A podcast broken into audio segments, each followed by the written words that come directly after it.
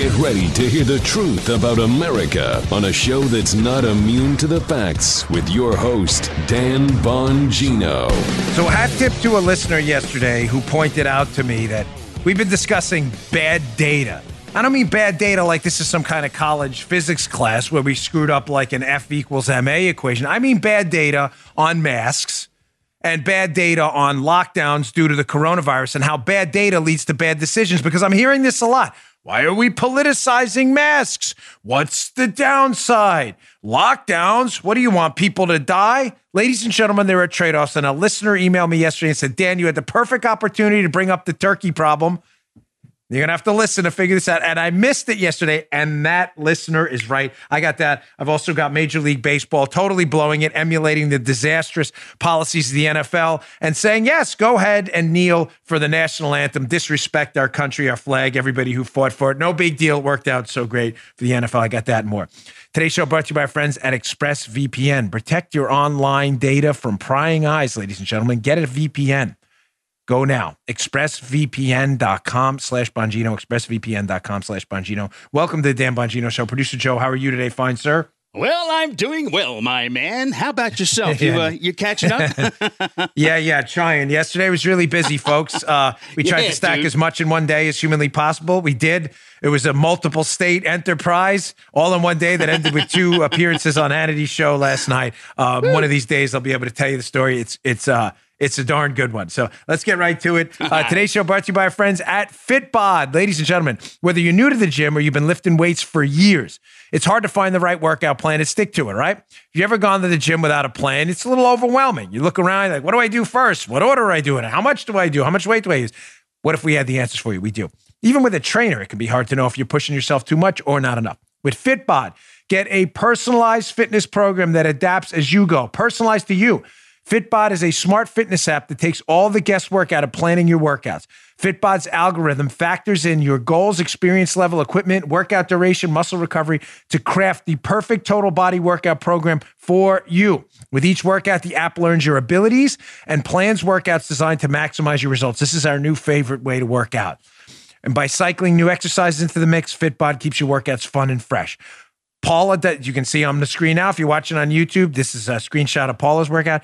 Put in the equipment you have access to. It gives you the way, if you know say it gives you an exercise you don't know how to do. It'll show you a video showing you how. You can't screw it up. This thing is great.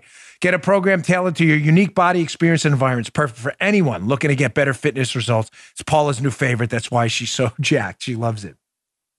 If you goals general fitness, strength training, muscle tone, bodybuilding, powerlifting, or Olympic weightlifting, they have the solution for you. It's super easy to use, has HD video tutorials, and makes new lecture, exercise learning a breeze. Get personalized fitness plans today to help you work out smarter at fitbod.me slash Bongino. Try Fitbod for, uh, for free for one month when you sign up today at fitbod.me slash Bongino. That's one month free when you sign up today at fitbod.me. Don't mess that up. Fitbod.me slash Bongino. All right, Joe, let's go. There we go. All right, so first let's get to this Major League Baseball story before I get to the bad data thing and the turkey problem and why I'm so bitter about the hysteria out there masquerading as science leading to bad decisions everywhere. So first, uh, you know, you think everyone would have learned from the NFL alienating hundreds of thousands, if not millions of fans. I've watched maybe two NFL games, I think the two Super Bowls because I had to provide some coverage and commentary for one of my uh, jobs. But I think I've watched two Super Bowls in five years. That's it. Now, keep in mind, I was not a um, casual NFL watcher. I was a diehard. I was a big Raiders fan as far back as when they were in LA, LA, and went back to Oakland, and now they're headed out to uh, Las Vegas. I could have told you their starting offensive line who they drafted in the fourth round in a, in, in a certain year. I loved the NFL. Um, it has now been fully abandoned. Now, in the radio industry, we call these diehards, what do call Joe? P1s, like your diehard listeners, right? Yeah, yeah, That's something like that. Joe was into something like, yeah, these are your listeners who never go anywhere. It's your core listeners. It's, you know, may, I don't know, 50% of your audience. And you get 50% that come and go, listen to two, three shows a week. When you lose those people, you're in real trouble. When you Oh, lose your daddy. diehards, right? Oh, yeah. Oh, it's yeah. over. Your station's finished. You have basically loosely connected people who tune in and out. They're not regulars. You can't plan your show. You're screwed. The NFL is alienated huge numbers of those. Yeah, they may have had some spikes here and there and some troughs here and there, but th- trust me when I tell you, the long term damage from the policy of allowing people to disrespect our national anthem, anthem in our country and kneel has been catastrophic. Don't listen to any of the blue checkmark brigade that crap on our country and hate America that want you to believe this is cool and edgy. Yeah, kneel before the national anthem. It's so great. It's all nonsense. Believe me, real executives in the NFL know what a disaster this has been. Not only have they alienated millions of fans now, who now went from their diehard P1s to loosely affiliated, occasionally watch once in a while fans to, you know, now I'm never watching at all. Yeah. They've alienated their kids. As I've said to you before, Joe, the real damage here, Joe has a son, I have two daughters.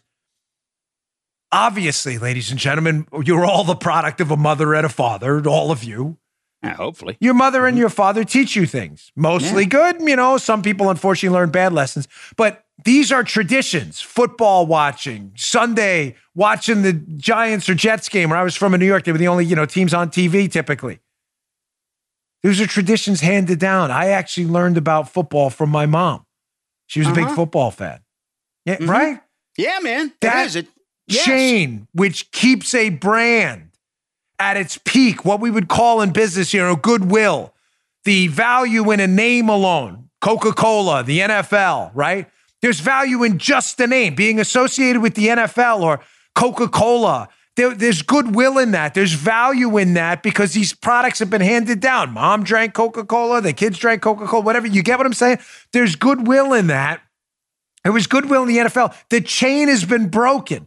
There are thousands, hundreds of thousands, if not millions of people in the United States who now don't regularly tune in and will not pass this on to their kids, and their model is broken. This is damaging. So uh, the MLB, the Major League Baseball, has decided, yeah, well, you know what? We might as well jump on the uh, Black Lives Matter, pigs in a blanket, fry them like bacon. Uh, what do we want dead cops? When do we want them now? Bandwagon. And we're going to allow kneeling in our sport too because it was so great for the NFL.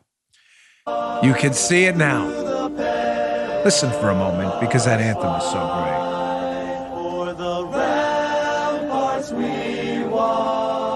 That anthem is so beautiful for those of you listening on audio. For those of you watching on video, unfortunately, you saw something while that anthem was playing, that beautiful song. You saw members of the San Francisco Giants again kneeling in disrespect of our country, the national anthem, and all of those who fought for it.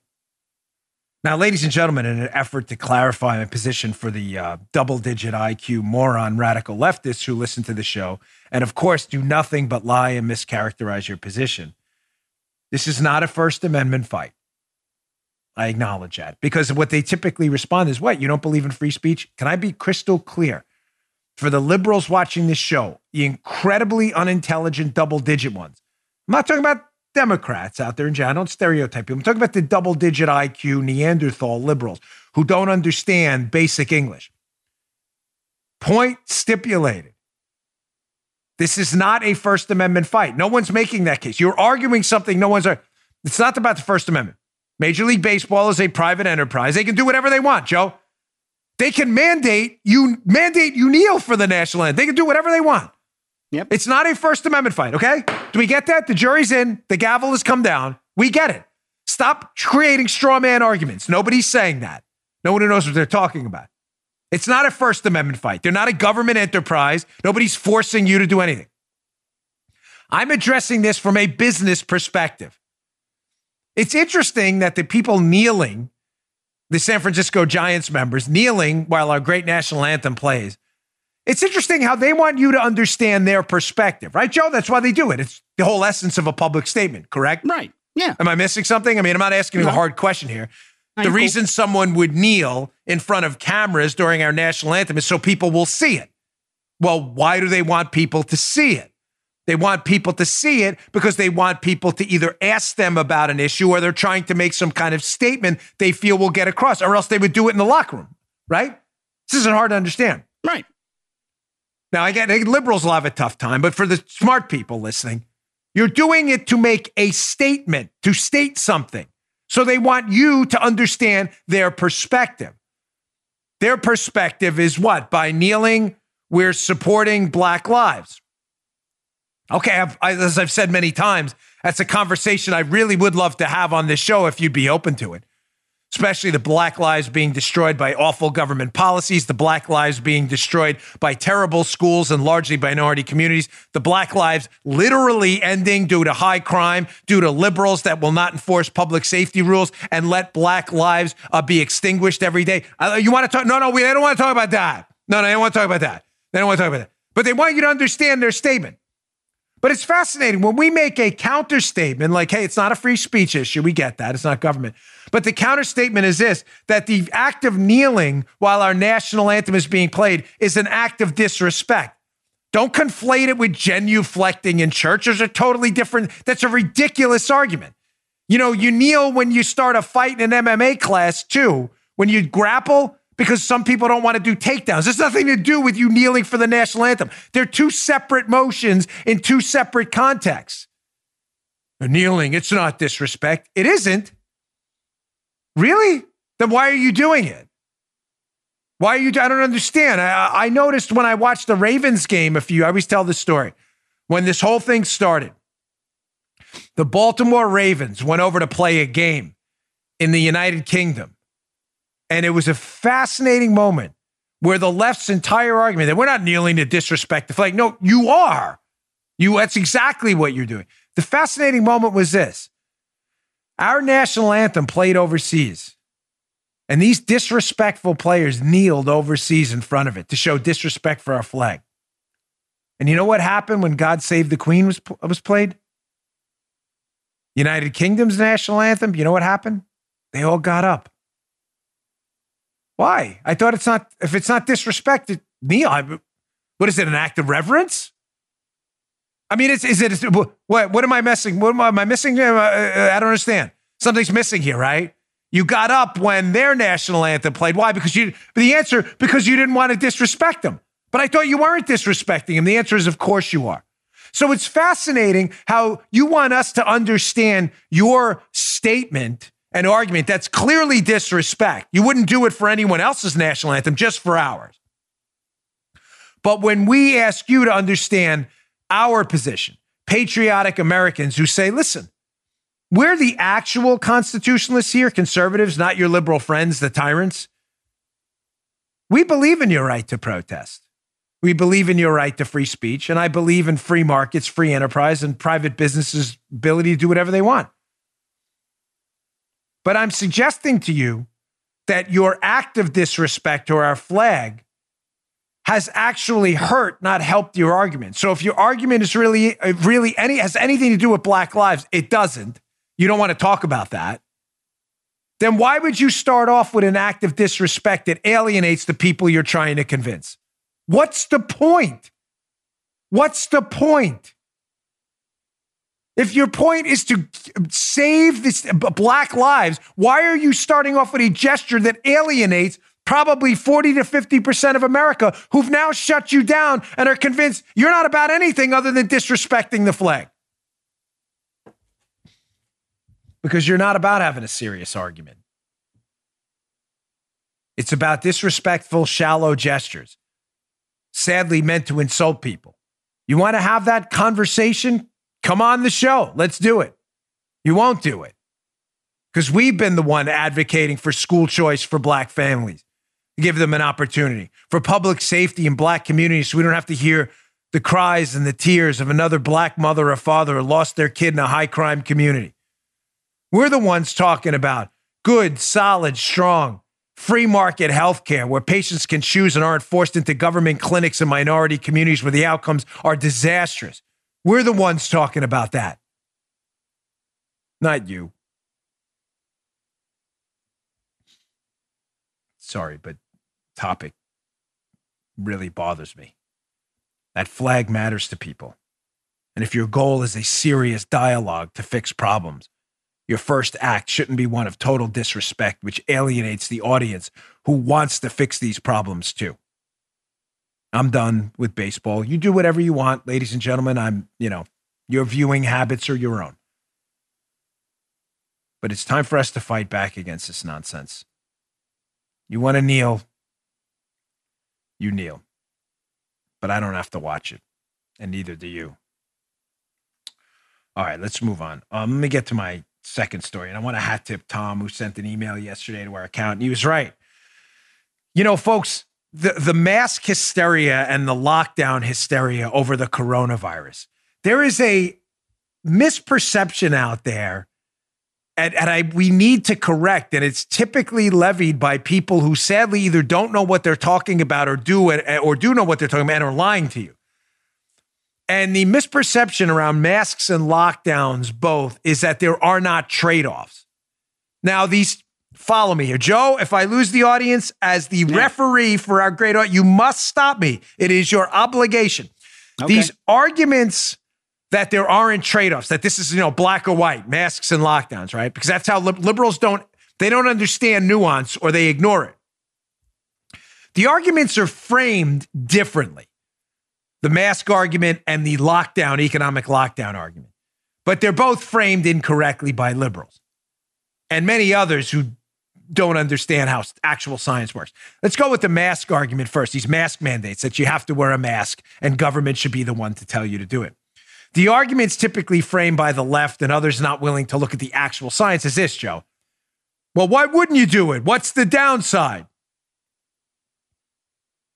As if there is no trade off. Again, conservatives, mm-hmm. libertarians, and others understand that there's always, always a trade off. There's always a trade off when we promote bad data on anything, including masks. I'm going to get to that in a second. What the trade off actually, ladies and gentlemen, there is a downside to government misinformation and media misinformation on masks, and it's a significant one.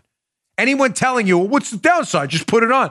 Not willing to entertain the fact that there's always a trade off, doesn't know what they're talking about, or isn't familiar with how actual science works.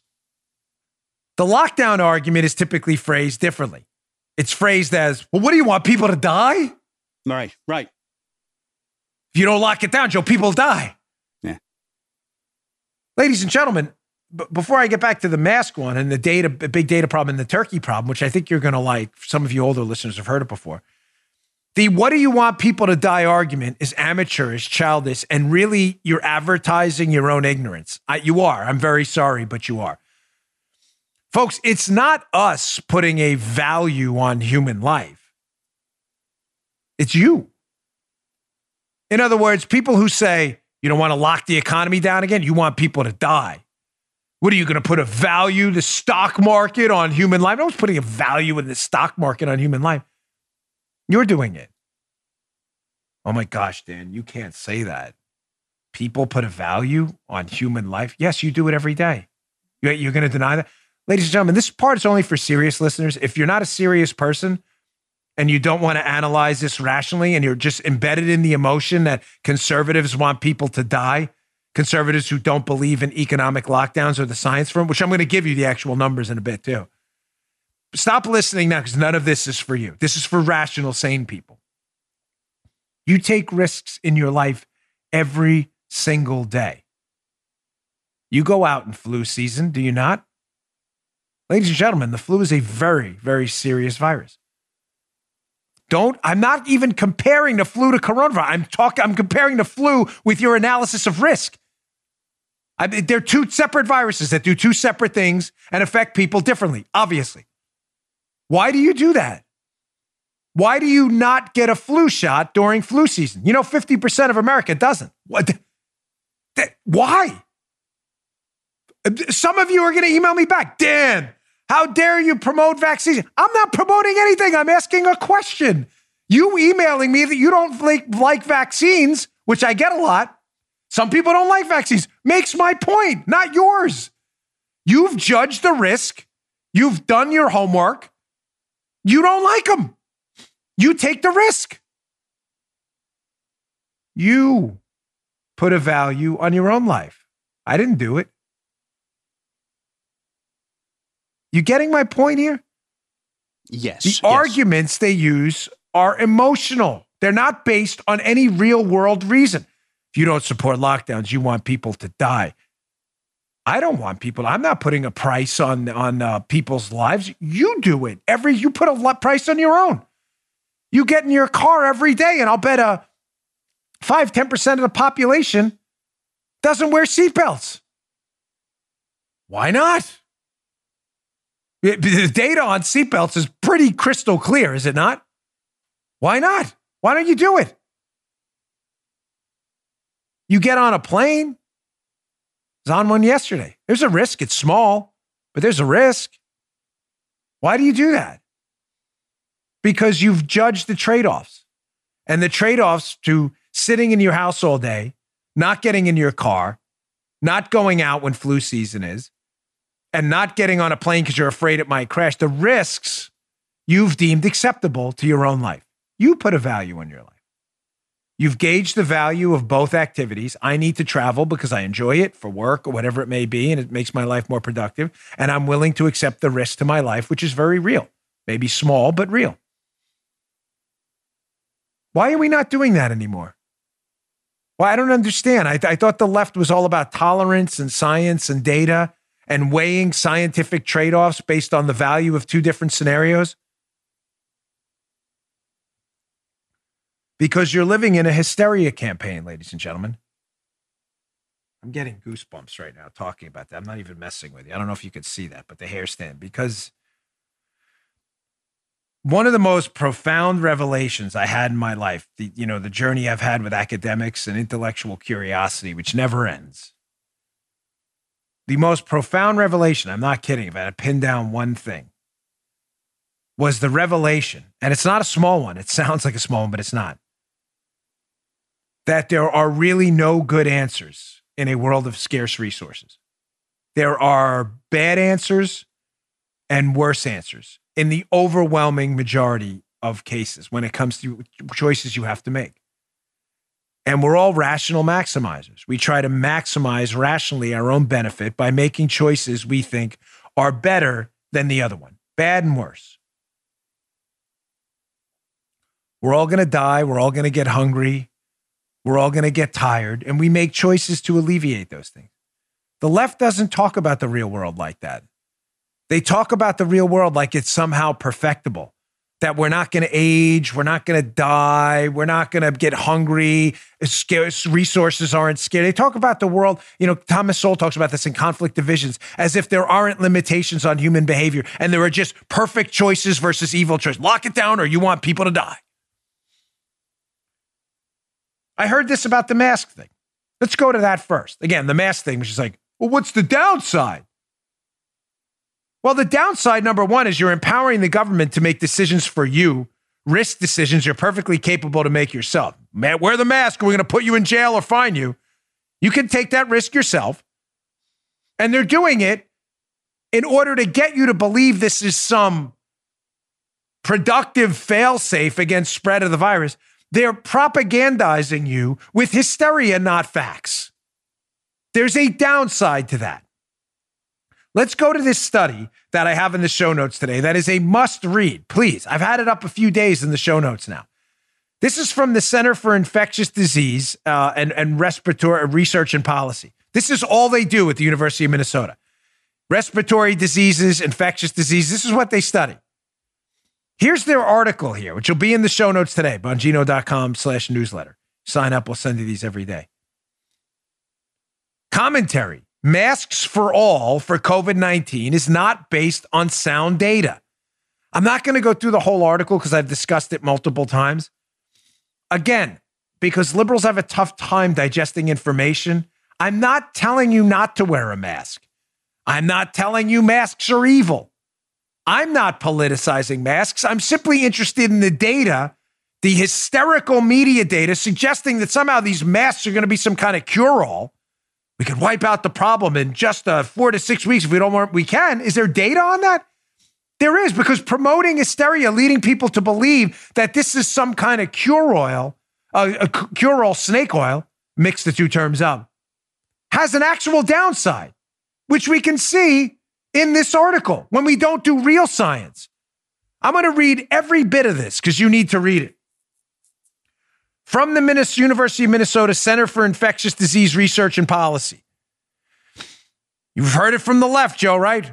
Well, what's the downside? It's better than doing mm-hmm. nothing. Well, is it? They actually asked that question. You know, Joe, science. Yeah. Quote Wearing a cloth mask or face covering could be better than doing nothing, but we simply don't know at this point. Joe, data. I know, leftists, you're cringing in horror. This is actual science here. It goes on. We've observed an evolution in the messaging around cloth masks from an initial understanding that they should not be seen as a replacement for physical distancing to more recent messaging, by the way, that's code for media hysteria, that suggests cloth masks are equivalent to physical distancing. And while everyone appears to understand that this messaging suggests that a cloth mask is appropriate only for source control, in other words, to protect an infected person from protecting others, recent CDC and other guidance recommending their use by workers seems to imply that they offer some type of personal protection. You understand now why we do facts on this show? You want to wear a mask, you're in a business that wants to mandate masks, you go right ahead. Period. I have nothing else to. I'm not kidding. Do what you deem is best for you and your family.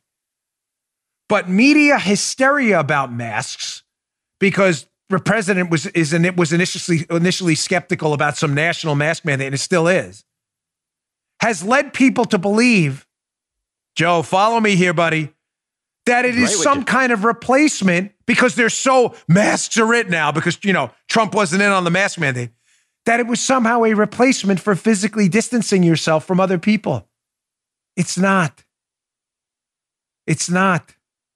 In other words, they're giving you advice that is not only not helping you, wear a mask. What's the downside? The downside is when we propagandize people about masks other than telling the truth, you're actually creating more risk. Bad choice, worse choice. You're giving them the worst choice by insisting to them because you're into propaganda, not facts, that somehow a mask is some kind of impenetrable, ba- impenetrable barrier to this virus. Then people get a false sense of security. You create moral hazard. Look it up, libs. And what happens? People forego physical distancing, which is more effective because they've been told by media folks and others that the mask is the solution. You've created more danger, not less in a trade off, you've given people the worst scenario, not the bad one, which is telling them what's the bad one?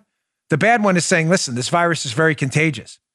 A mask may help you if you're contagious from infecting others. It may not be a bad idea for some if you know how to fit it and you don't touch your face a lot, especially if it's a quality mask. But it's definitely not a cure all, folks. And maybe we should consider physical distancing first before we take away people's liberties and start making demands. That would be a fair, reasonable message. That's not what you've heard. Because people want, of course, beat back Trump. Trump, hates man. Masks are well, masks it. That's it, man. That's the impenetrable barrier. You know, you're actually getting people sick. This is the very essence, as the listener sent me in an email yesterday, of what the turkey problem is. The turkey problem is this. Ladies and gentlemen, when you feed people bad data repeatedly, and the data can spread like it does now virally on social media and on the internet and over 24 hour cable news and elsewhere, and you embarrass them and humiliate them for asking questions like we're asking here, like, hey, do these masks really provide the barrier we've been told they do? And you provide that bad data and you silence any opposing voices, that bad data now can spread virally. The example used in the turkey problem is again, if you had a farm and you had a few turkeys on a farm, and those turkeys were living 100 years ago, those turkeys are living a good life, right, Joe? They're being fed by the farmer every day. They don't realize in a year from the date of their birth, they're going to be mm-hmm. killed for food or whatever it may be. But those turkeys back 100 years ago, before information and bad data could spread virally, it wasn't really a problem. Say there were three or four turkeys, they got fed for a year, they're all talking to each other. Hey, turkey bag of donuts. This is great. Farmer Joe's feeding us. Isn't this terrific? We get to scratch the dirt, do our things. It's great. Off with your heads a year later. Doesn't affect anyone else other than those three turkeys, right?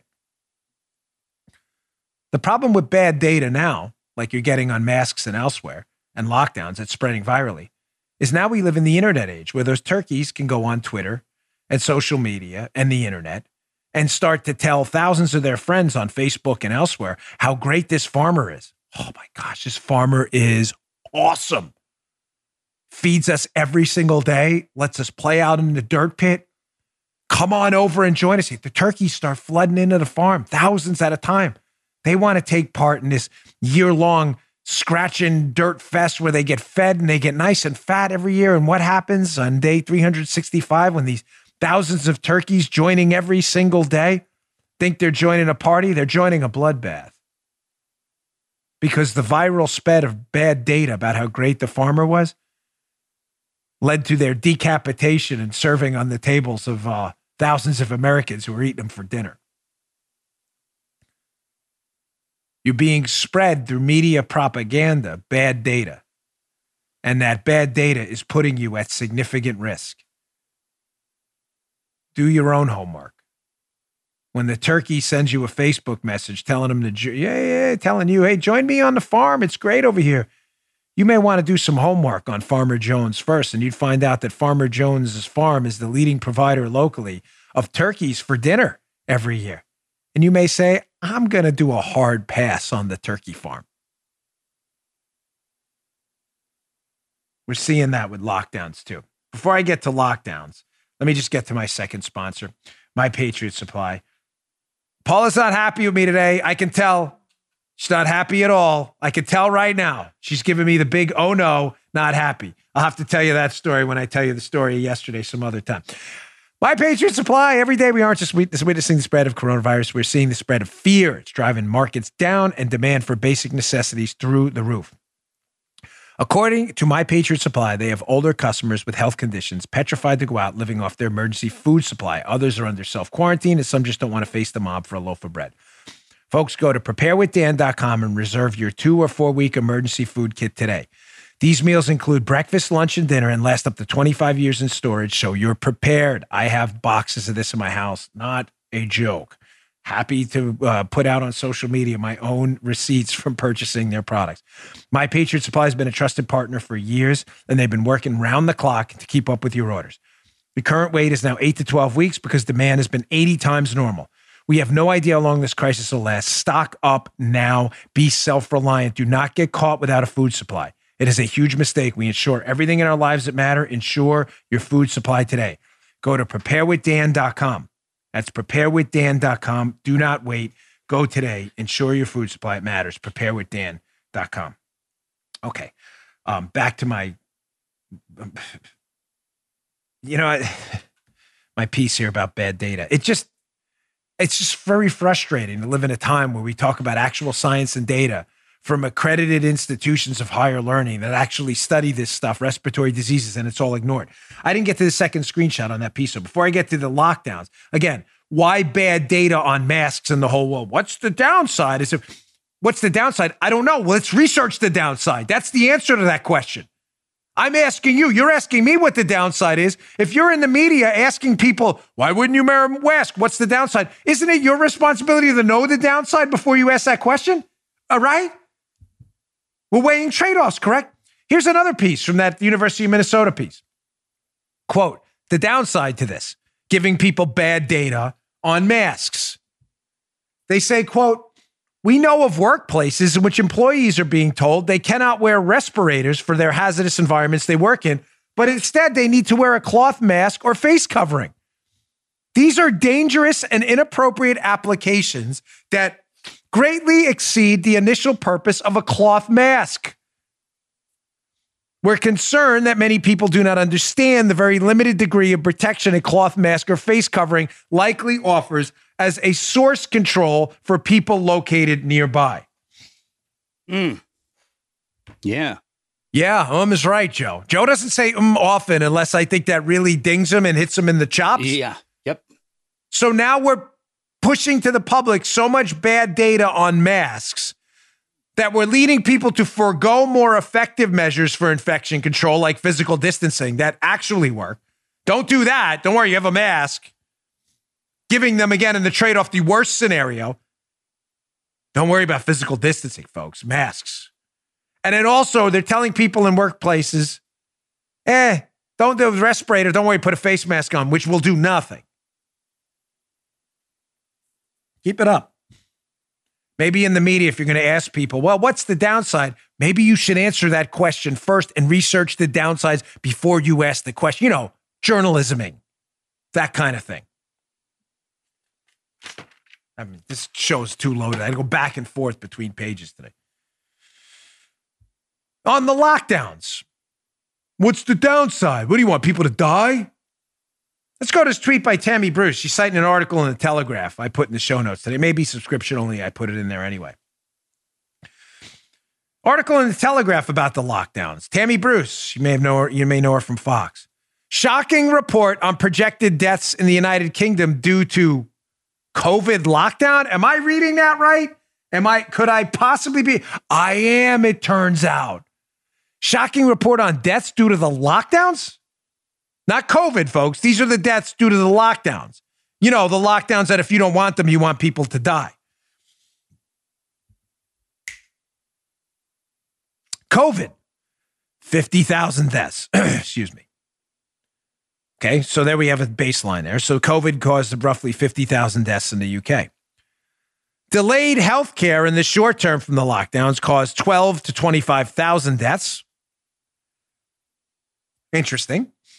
Delayed health care long term deaths are estimated to be about 185,000. From the recession, 600 to 12,000 deaths, 500 deaths from suicide.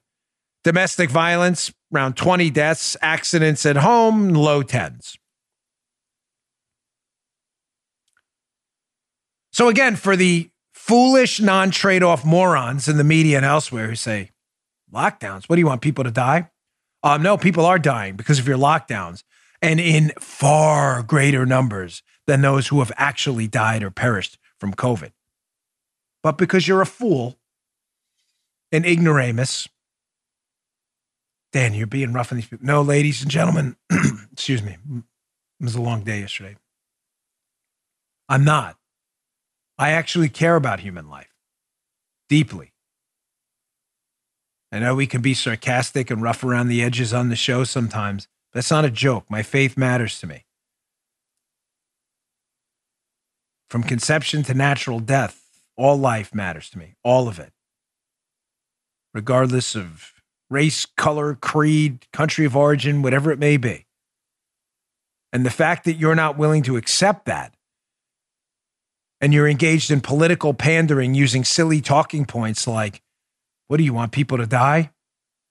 When you look at the data, the trade offs you impose on other people, it's actually you who want people to die, not us.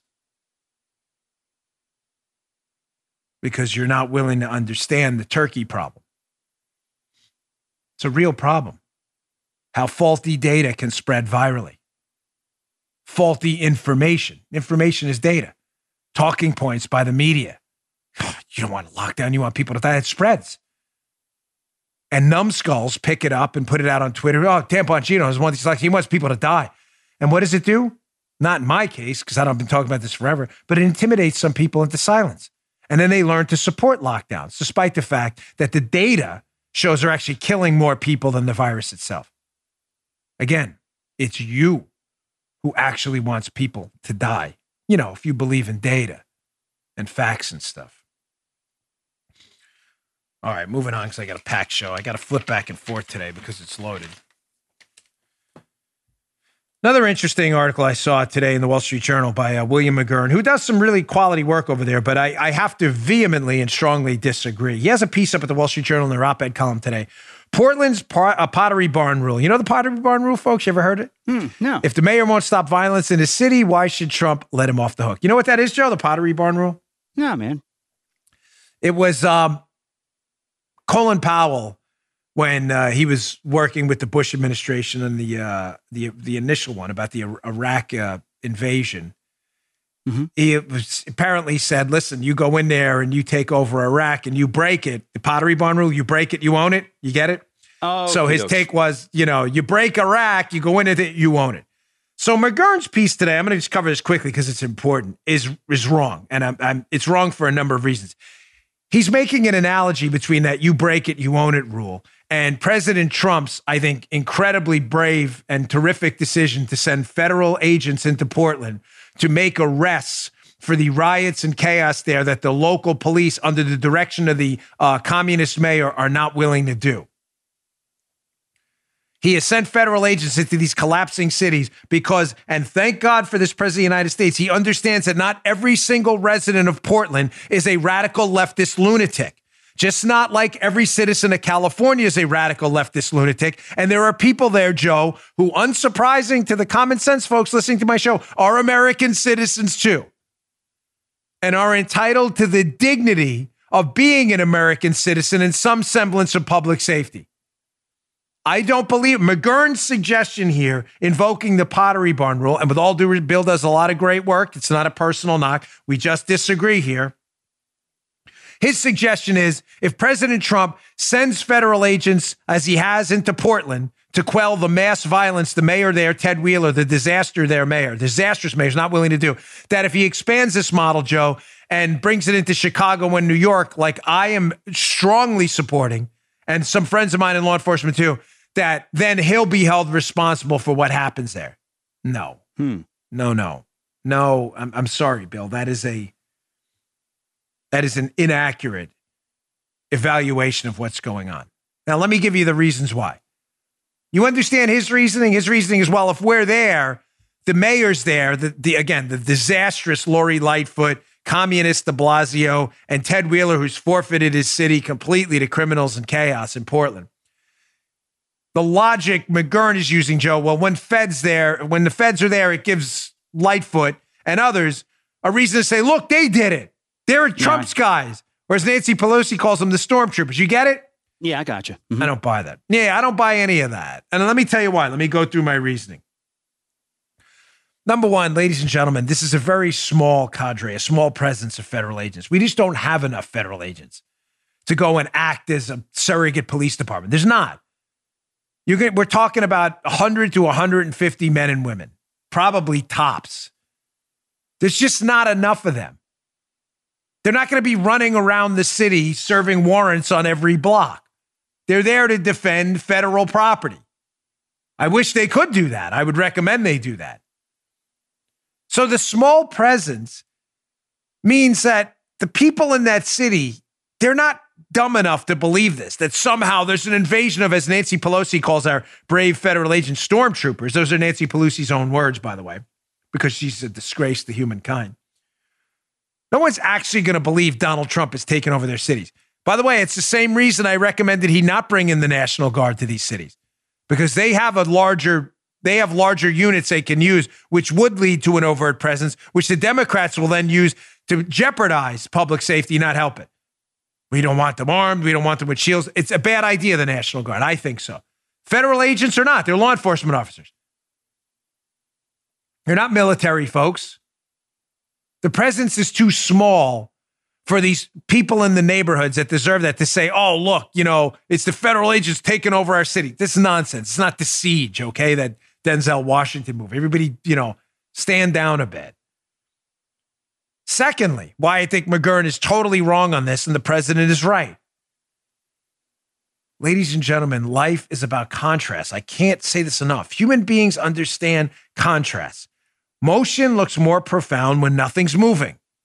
When you're sitting on a flat plain in a desert with nothing moving and someone jumps up and starts running, you'll see them because there's a contrast. When someone jumps up and starts running in a crowd of people who are jumping up and starting running, you won't see them because they blend right in. The whole essence of camouflage to reduce contrast, digicam, and all of that to make your appearance appear just like what your background does and to not create a contrast. Life is about contrast. Elections are about contrast. You versus the other guy. They're binary choices. What a contrast, right?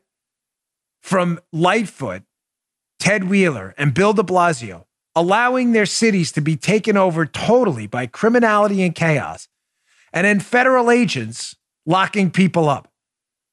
I've heard a few people say, Dan, they're throwing them in marked cars. This is unprecedented. Ladies and gentlemen, listen. I am a liberty loving patriot like anyone else. I have not supported the Patriot Act. I, I am all for the oversight of law enforcement and always have been. They have a serious responsibility. They could take life or freedom.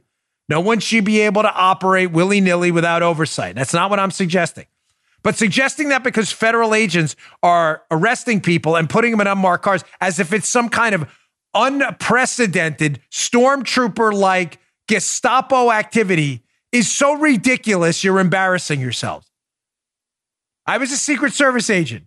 We didn't have any marked cars for our field offices. They have them in the uniform division in DC. We were federal agents. We arrested people and put them in unmarked cars all the time. What are you talking about? We didn't have cars that said, there's a United States Secret Service agent in here. That's just a scare tactic. Everyone arrested should be treated with dignity, even though these people have no dignity being arrested. These people are, they don't. They're assaulting cops, spitting on them, trying to burn down buildings, but that doesn't matter. This is professional law enforcement. People need to be treated with dignity, even if they refuse to do the same, which many of them will. That's a fact. We're professionals, we're not bouncers in law enforcement. People have to be read their rights if it's custody plus interrogation. People have to be brought in front of a court. Habeas corpus still matters. None of that's gone away. Stop pretending this is some kind of unprecedented, you know, oh my gosh, the president's doing something crazy and everybody's going to run against the president, make him look. No, no. The president's the law and order guy. And now you're starting to see it. And that contrast now is evident. His guys are locking people up, the other guys are not. Third, creates another contrast the blamers versus the solvers. One of McGurn's points is that, well, if the president in- intervenes in these cities, they're going to be able to blame him. Okay. No one's going to believe it, but what's the problem? So you have the president doing something, actually arresting people, right? The solver, the problem solver. Just so we're clear, right? That's what you're complaining about, that the feds are arresting people, right? So you have a guy actually doing something people under his control, federal agents, going and arresting people. And then you have Lightfoot, communist de Blasio, and communist Ted Wheeler on TV crying and blaming the president about it, doing nothing, not actually solving anything, watching their cities burn. Then you have Trump saying, Yeah, you got my guys in there locking people up. Contrast. Blamer solvers. Blamer solvers throw the pottery barn rule out the window. I'll say finally, people on the ground will see what's going on, ladies and gentlemen. Don't treat voters like idiots. They know exactly what's happening. They're watching their city burn to the ground. You think they don't know who's doing something and who's blaming? They're not stupid. I don't believe in the pottery, pottery barn rule, rule at all. And I think the president's absolutely doing the right thing. All right, uh, let me get to my final sponsor today. Let me just tell you what's going on because I got um, I got an important story here. I maybe should have covered this first, but I got a video from Tucker Carlson that's very powerful. And a warning again, you are going to have to pick a side soon. I wish it weren't the case, but it is. Uh, sad we're at this point. Great country. I hate to see this, see us in this spot. It's devastating to watch. All right, folks, today's show also brought to you by friends at Magic Spoon. Listen, growing up, cereal was one of the best parts of being a kid. Come on, you know that. But I had to give it up because, you know, I looked on the nutrition label and found out there wasn't much nutrition at all other than sugar and junk in a lot of these breakfast cereals. A lot of it's just plain, straight up junk. Not now, because now we have Magic Spoon, zero sugar, 11 grams of protein, and only three net grams of carbs in each serving. This stuff is delicious only downside is I can't keep it in my house that fast and I never get to eat it because my daughters eat it all. They have four flavors cocoa, fruity, frosted, and blueberry. You see it on the screen right there? Nice. our YouTube account. It tastes amazing. You're going to think when you eat it, this can't possibly, this is too good to be true. It can't be. No, no, it is. That's why the boxes disappear so quickly in my house. It's keto friendly, gluten free, grain free, soy free, low carb, and GMO free. Go to magicspoon.com slash Bongino and grab a variety pack and try it today. You'll be addicted. The stuff's amazing. And be sure to use our promo code Bongino at checkout. Get yourself some free shipping there. Magic Spoon's so confident in their product, it's backed with a 100% happiness guarantee. So if you don't like it for any reason, they'll refund your money, no questions asked. Go to magicspoon.com slash Bongino Use promo code Bongino for free shipping. Thanks, Magic Spoon, for sponsoring the show. Try this stuff out. You're going to love it. Send me your pictures eating it. You have a big smile on your face. This stuff is delicious. It's my new go-to. Sometimes I throw a little protein powder in there too, and like, re- yeah, my little secret there. Don't tell anyone.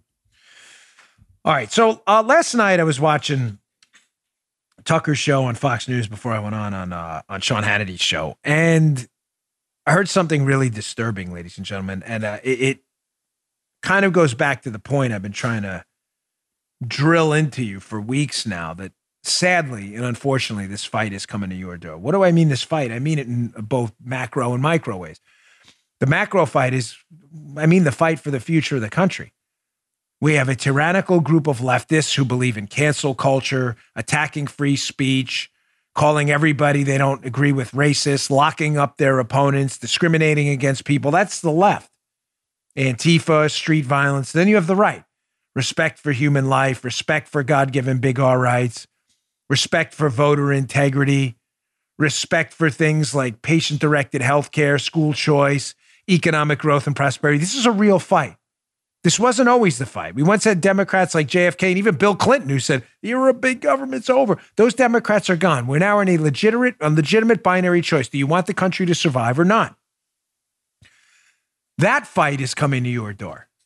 You won't be able to avoid it. The left will never, ever, ever leave you alone. But on the micro fight too, little things like I told you one of the stories about uh, about my daughter's schools, where things are going on in these schools and stuff. These little micro fights about little things like, oh, you know, we need masks. I was like, well, what? What are you basing that? I don't understand. Like you ask my eight year old to wear a mask doesn't even fit her right. For does that make any sense? I'm just asking you to evaluate the kind of pros and cons. Like those fights are coming to your door too. Ladies and gentlemen, your opponents are very, very dangerous people. And by dangerous, I mean dangerous to you. Listen to Tucker Carlson last night on Fox about what the New York Slimes, you know, the dreadful conspiracy theory blog, what they're doing to him to try to intimidate him and his family to get him off the air. Listen to every single second of this. The last thing this country needs is more narcissism. It's not very interesting anyway. People who use the word I a lot tend to bore everyone but themselves. But tonight we're going to make an exception to that rule. We don't have much choice. Last week, the New York Times began working on a story about where my family and I live. As a matter of journalism, there is no conceivable justification for a story like that. The paper is not alleging we've done anything wrong, and we haven't. We pay our taxes, we like our neighbors, we've never had a dispute with anyone. So, why is the New York Times doing a story on the location of my family's house? Well, you know why to hurt us, to injure my wife and kids so that I will shut up and stop disagreeing with them. They believe in force. We've learned that.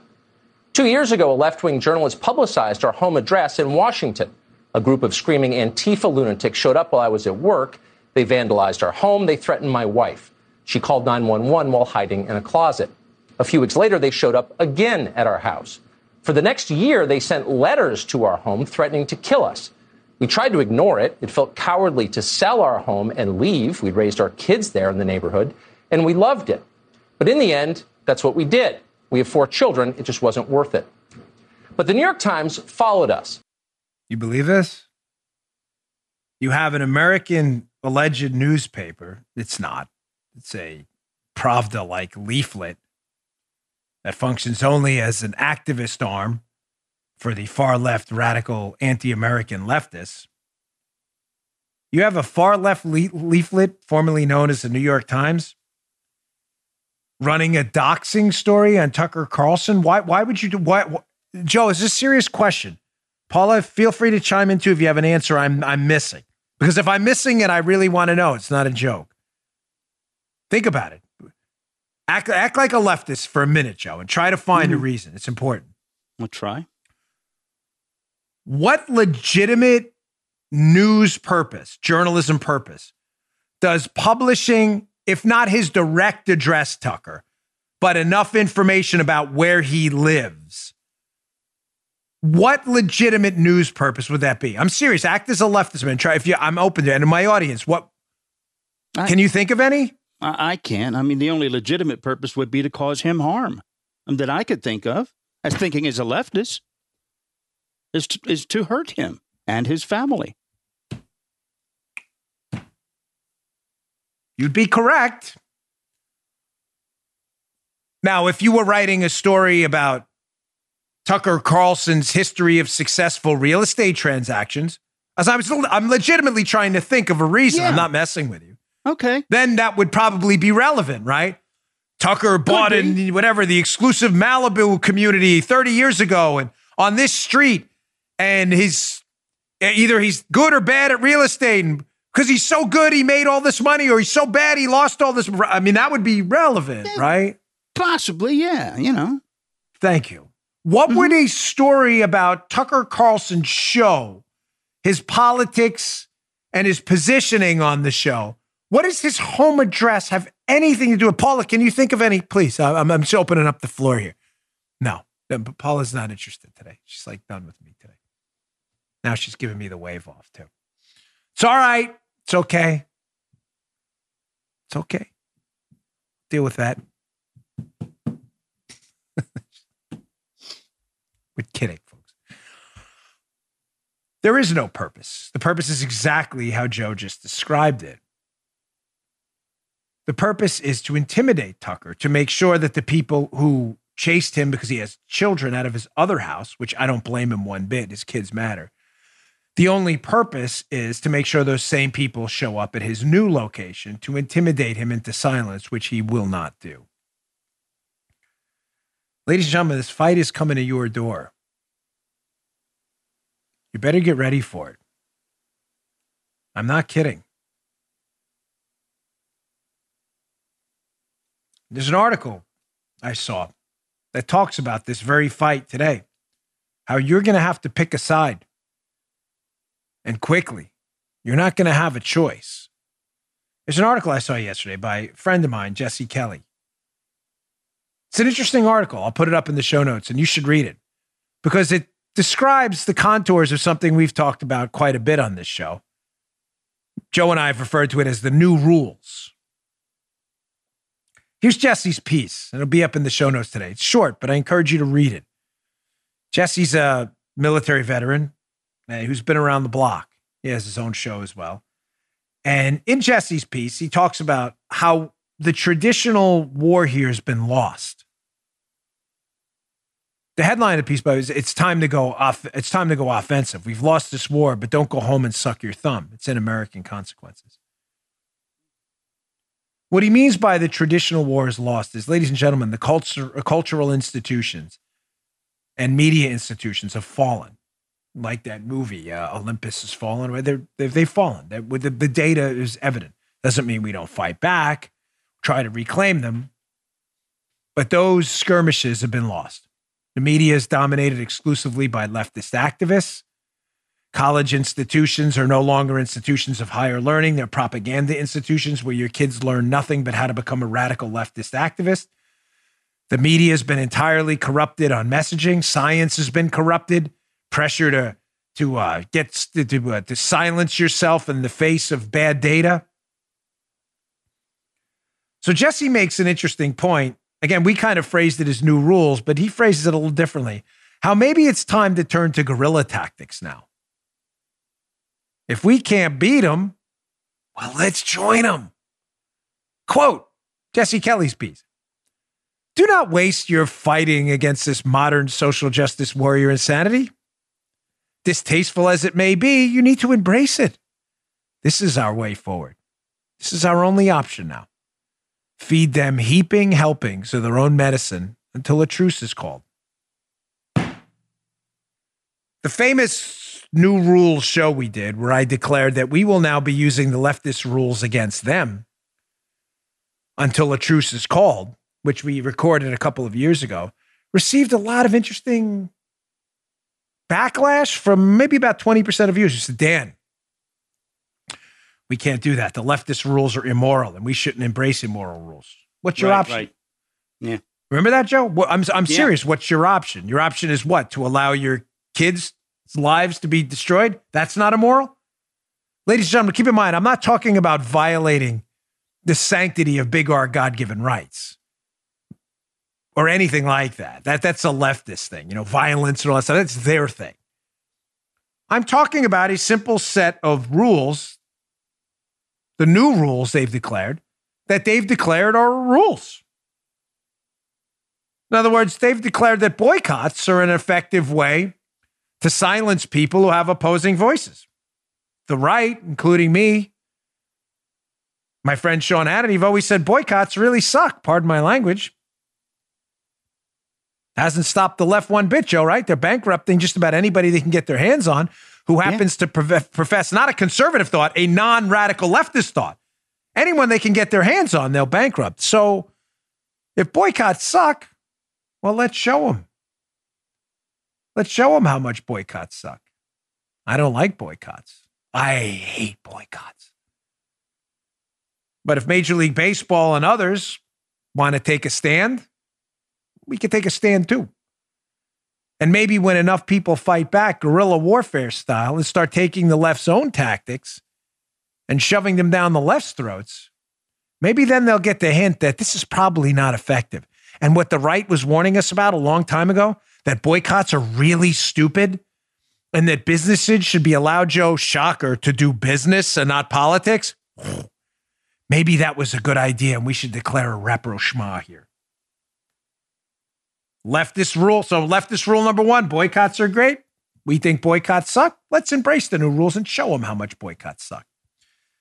Leftist rule number two Twitter audits are a great thing. You know, Twitter audits show, you know what I mean? Let's go back mm-hmm. 57 years, find someone, of course, Twitter didn't exist 57 years ago, but you get the mm-hmm. point. And find a tweet Joe Armacost sent out when he was seven and a half. Uh oh it said, Gosh, I don't like this kid next door to me. He's a meanie. New York Times finds out the kid next door, Joe, happened to be Asian. Joe's anti Asian. Oh, no. He said something when he was seven. Fire yeah. Armacost right now. Oh, man. Twitter. Yeah. Now, Joe, Joe's like, I better stay with Twitter. No. Folks, Twitter, just kidding. We love Joe. Twitter audits suck and they're really stupid. So let's show them time to Twitter audit every single leftist out there. Find out what they wrote in their past. Let's make sure those boycotts we know suck, that the people who sponsor these folks as well. The Lenin Project, you know, the, the Lincoln Project, it's really the Lenin Project. You know, the never yeah. Trump grifters out there that yeah. are one of them who has some contracts with the Russians or had them, you know, those guys, the Lenin Project. Yeah. Let's check out their Twitter history because I've seen it and it's not, it's not, it's not pretty. It's, it's really ugly. They want to Twitter audit everyone who's not a liberal? Let's Twitter audit them too. You want to get into historical grievances with no context? No context for change at all?